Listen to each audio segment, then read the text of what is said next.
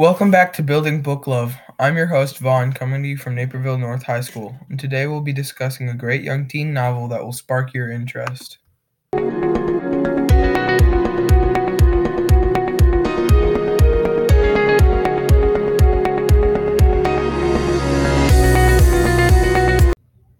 This week's book that we will be discussing is Kwame Alexander's book Crossover, the first book of his.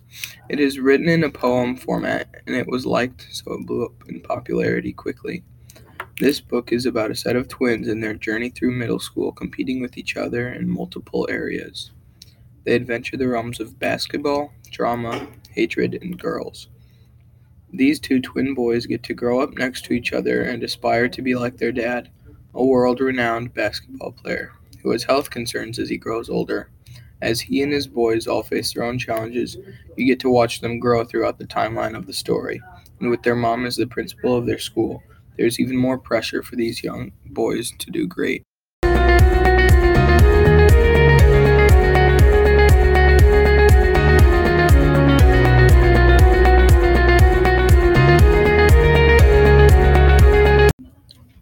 Crossover is a fun, exciting book that ventures through various feelings like guilt, happiness, and stress.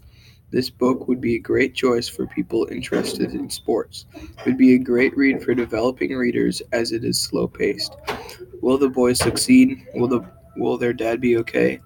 This story is guaranteed to draw and keep readers interested who like an exciting and realistic story. Alexander's crossover will not disappoint.